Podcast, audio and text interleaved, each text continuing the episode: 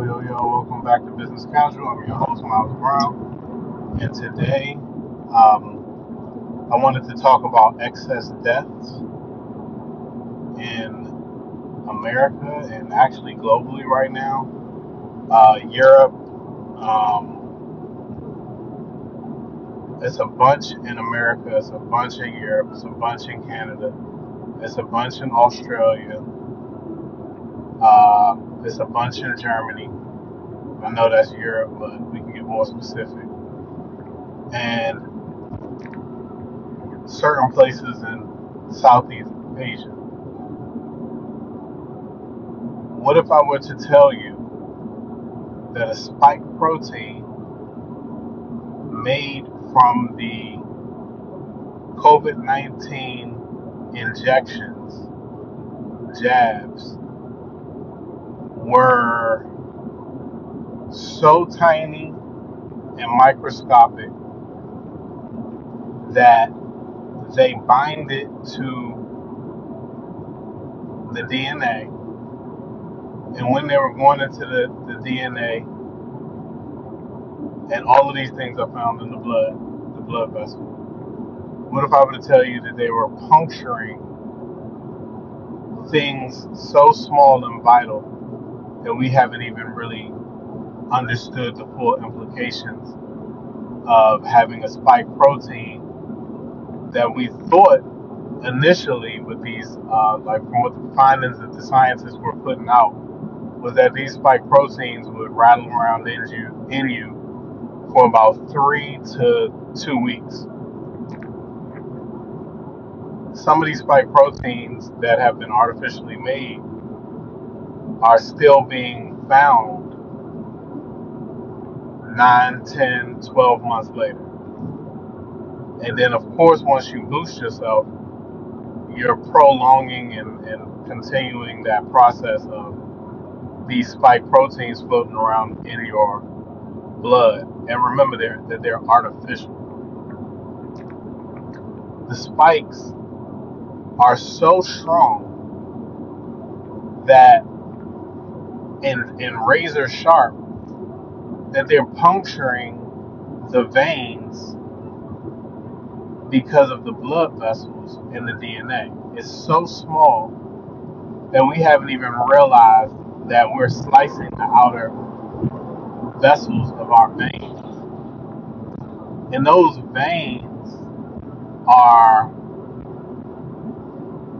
weakening and being cut day by day. And what they're finding with these excess deaths is that a lot of people who are dying suddenly, that are young and healthy, and there's no other reason to really explain it, these people are athletes.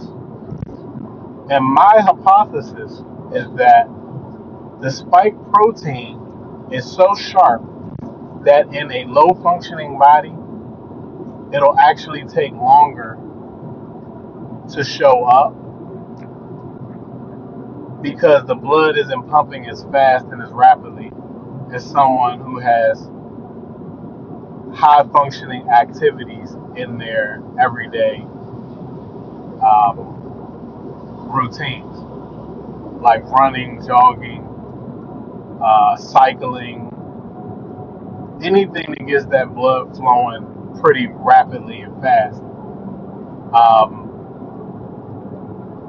these people are in danger because that blood is pumping so fast that at this point, those razors from the spike protein are being flown around that those veins at such a high speed that they're literally ripping the veins to shreds faster than they can repair themselves because blood is what's used to repair everything in the body from like scars to this, that, and the third. So the vessels, your blood vessels and veins are highly important to your healing of your body. So these jabs, from my hypothesis, are being given in either too high a dose or we haven't actually seen the long term ramifications of an mRNA artificial spike protein in DNA. And that's highly probable because this there's no human studies of long-term effects. And normally these type of drugs, vaccines, are studied for almost 10 years on the regular, 7 to 10 years. I think the shortest one before this was like 4 years. But um we have to start questioning, okay, why did they change the definition of vaccine to from sterilization and immunization to mitigate symptoms. Those are two vastly definitions that uh, condition the mind that two completely separate things are happening.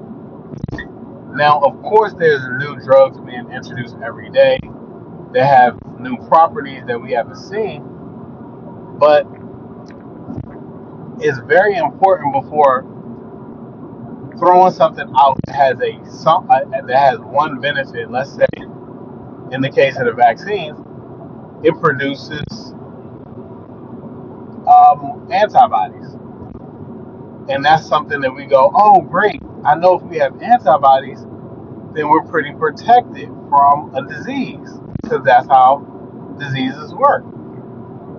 But what if I was to tell you that just like the flu uh, shot that now is called the vaccine, those actual mechanisms only mitigate. So that means that those um, non sterilization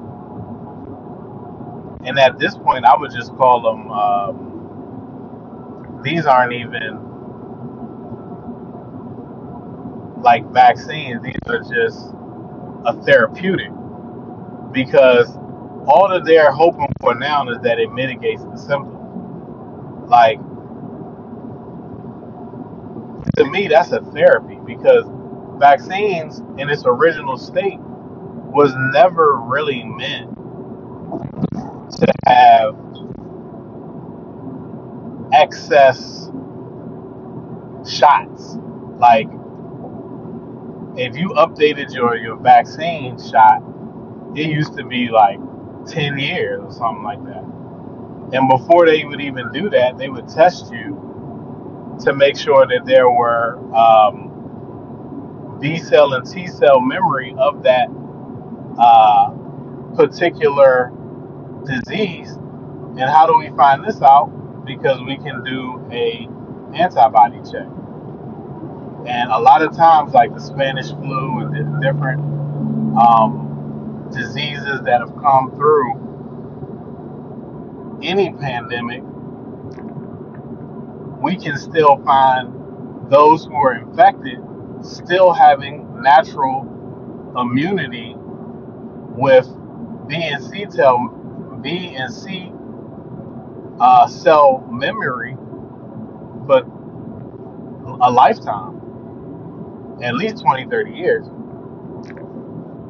So, in my estimation, giving somebody four and five of these therapeutics before we even have the long term test and we can understand what that spike protein is actually doing to the human cell because in rats and stuff, um, they have humanized rights. I mean, mice and things of, of that nature, but nothing will ever truly mimic the complexity of a human. And that's why we have a bunch of these uh, side effects that are affecting things like the um, neurology. Like we have we have neuro diseases like Guillain-Barre and all of these other things that are affecting like facial paralysis, affecting um, limbs being numb, meaning that the nervous system in your brain is now rewired and all you feel is like tingling sensations when you used to have a full, robust sense of touch. And now you can put your hand on a hot stove and not even know that it's on there because the nerves have been turned off. And those spike proteins could be affecting because we already know that the spike protein crosses the uh, brain barrier because it's so small that it can flow into the veins in the blood. And another place that veins show up is in your brain. Your brain drinks a lot of blood. If you can have that blood rush that goes to your brain, and that can be the main cause of aneurysm right there is because that spike protein is razoring a very weak spot in your brain. And that area can't take that blood flow with that foreign agent in it. And then boom aneurysm and please understand that i'm not a doctor or a scientist or anything like that. I'm just a observant guy who enjoys science and loves biology. So you don't have to listen to me. This is just my hypothesis based on the analytics of the data that I've taken in from my perspective. And certain things you need like scientific data to prove.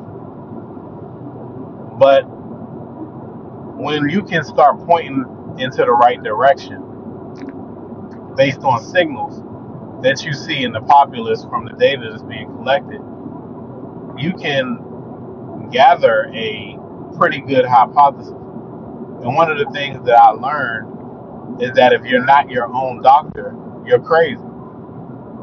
Most of the times, a general practitioner is not going to handle your issue. They're going to pass you off to a specialist. And a lot of times, you can just bypass this general practitioner and just go straight to the specialist if you have an inkling like, okay, my foot really, really hurts. Okay, then you need to go see a podiatrist. Why even go to a general doctor to get a recommendation? You got Google. You can look and see who's the top. Call them, see if they uh, are in your network of insurance. And if you don't have insurance, just be willing to pay that bread. And you can go straight to the specialist. But some things are only found through doing blood work, and general practitioners are good if you really have no idea or clue why you feel the way you do. Um, and some of the worst things people have done is diagnose themselves, and they have absolutely no idea what they're talking about because they don't know when to concede when something is out of their wheelhouse. And that's fine go go to the doctor then. Have them explain to you to the best of their, of their ability what's going on, but at the same time, be willing to do your own research and follow up and listen to your body and see if it's it's actually working. Because I think a lot of times now we're forgetting that the medical industry is an industry. It's for profit. These people are trying to make money. The pharmaceutical industry, these people are for profit. They're they have things that have done great, miraculous miracles and um, little to no side effects. And but that day of high integrity medicine is far behind us. Corporate greed has completely captured the governments of the world, and pharmaceuticals are always connected to some of the hardest points in our economies as to things being funded. These people have a lot of money, man. And a lot of society is shaped by these individual corporations. So at some point, we would have to look into our own vested interest, which is our health, and say, have I been getting the most intelligent, knowledgeable information that is specific to my situation, my body, and what I'm going through. If you truly can't say yes to that question, then you have to um, understand that it's time to make a change. You have to invest in your own health. Don't just take what your doctor says and run with it. Um, don't self diagnose without actually looking at real studies, scientific journals, and trusted sources. And you may have to even re understand what trusted source is. Like, are they just giving you the facts or are they giving you a spin? And I'd look for the people who have the less incentive to give me a spin. Who has the least incentive to spend me on the data that they've collected to share. And that's hard. That's why research is hard. That's why finding facts is something people pay extreme amounts of money to just have somebody research and fact check the truth.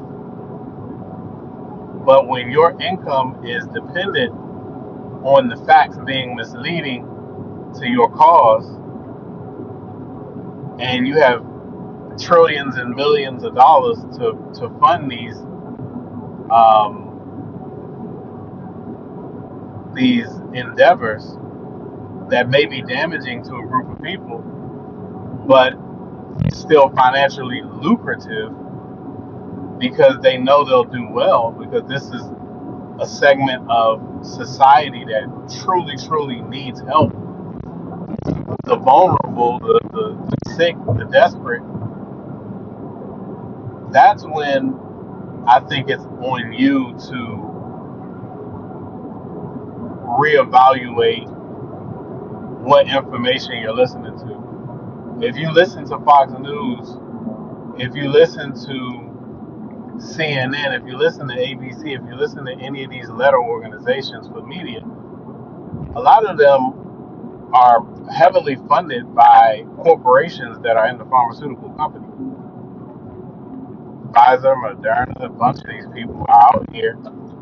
AstraZeneca over in, you know, more so in Europe and Australia since that uh, particular corporation, the data was done out in Oxford. So they refer to it as the Oxford vaccine pretty much out in the UK. And it's destroyed a lot of people, man. You know, um, ha- are the risks outweighing the reward for these therapeutics? Because they're not vaccines, in my opinion. Um, I'd strongly say I, I don't. I don't think that they're working. I think it's a disaster. I think um, the fact that your mitigation, like the data came back saying that these things are only like less than 20% effective after the three month mark or something like that. And then it drops off even more drastically then. But then these artificial antibodies are still found in your body nine months later. And people are like juicing themselves three and four and five. And, you know, there as many times as the uh, government tells them to do it and the pharmaceutical companies continue funding uh, programs that favor them, these people are going to take as many shots as they possibly can, completely uninformed and misled and misguided. And it's not that I know for 100% fact that these things are bad. It's that is it worth mitigating is it worth mitigating all of these?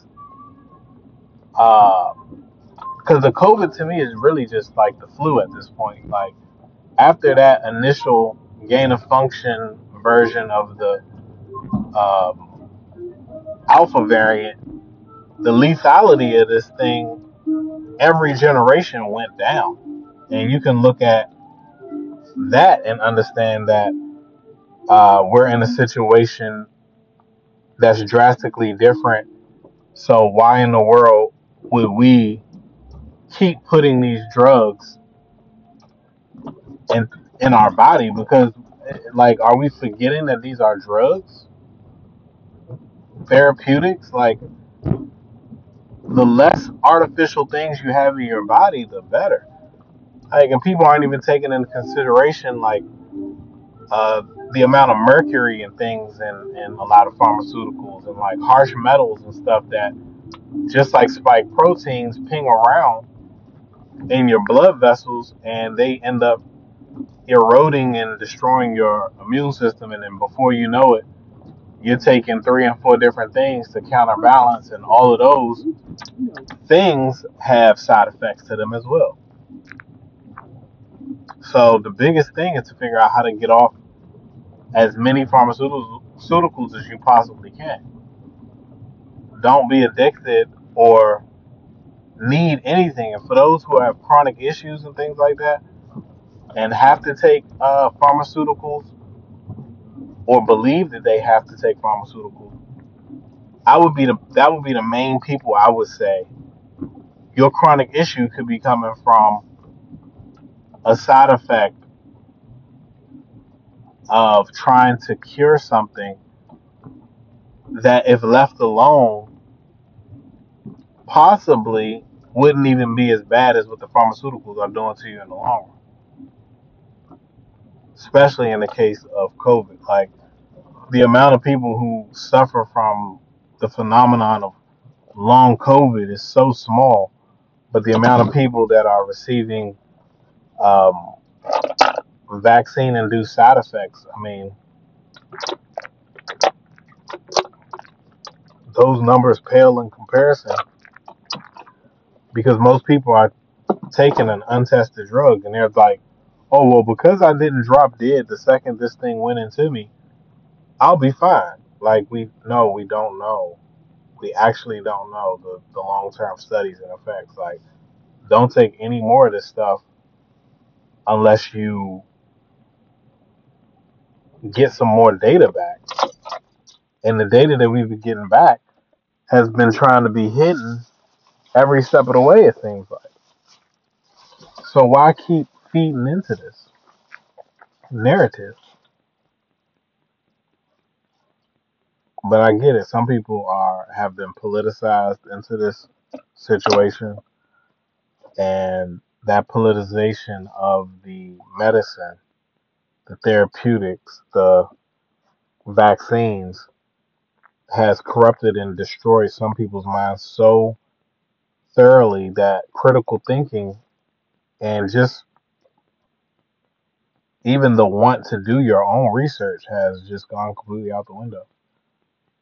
Uh, but I'm challenging you as a uh, as an audience to have that deep thought and conversation. And thank you for allowing me to just get these thoughts out. And uh, I'm not like a medical doctor or anything like that. I like to say that as many times as possible because this is just stuff that I've found on my own online from very reputable sources. And most people don't seem to know or care or whatever. They're just like, oh, well, thank God the pandemic seems like that's pretty much over. Some people want to continue the pandemic for nefarious reasons. Uh, but the world is pretty much, it never was really out of order other than that first gain of function scare um, when the initial alpha strand got loose over in Wuhan. Um, and one of the other main things to take a look at is all of these water filtration and issue problems because um, it's quite obvious to me that polio showing up in New York's water system. Um, now Baltimore has E. coli. Uh, Flint, Michigan's water was destroyed. Jackson, Mississippi is is, is down bad. So don't we kind of see what's going on? Like we don't we don't see that there are bio labs who have concocted plenty of the diseases that they need to keep us at bay, keep us docile. Uh, fluoride in the water to calcify your pineal gland. And I know that sounds so crazy, but it's just like, at what point do you wake up and realize that you're way more powerful than what you think? Yahweh truly made you fearfully and wonderfully made. And maybe do some research on how your biology works. Maybe do some research on how the economy works. Maybe do some research on how the world around you works in areas that may not interest you um, because the world has made you not want to be interested in it because it's better for them that you don't know what's going on because then they can continue to sell you stuff and turn you into consumers when you don't realize everything is chill. There's peace in Yah. Everything stops in, in, in Yahweh because it's His will. All we do is just be the willing vessel to receive what He has to say. And we're going to get into some deeper conversations on this podcast, and uh, I'll continue to put these out when the inspiration hits and keep you informed. Uh, visit Miles B. Miles A. Brown Gallery.com to support the artistry. Um, and read those narratives and, and and art descriptions under there. They're telling a story. Um, you guys get to find out first because you hear me talk about a lot of the subjects that take place in my art in a more real form. Um, the art is where I can be abstract and really paint the picture that can't be shown um, in reality. Until next time, I'm your host, Miles Brown, and I'm out. Peace.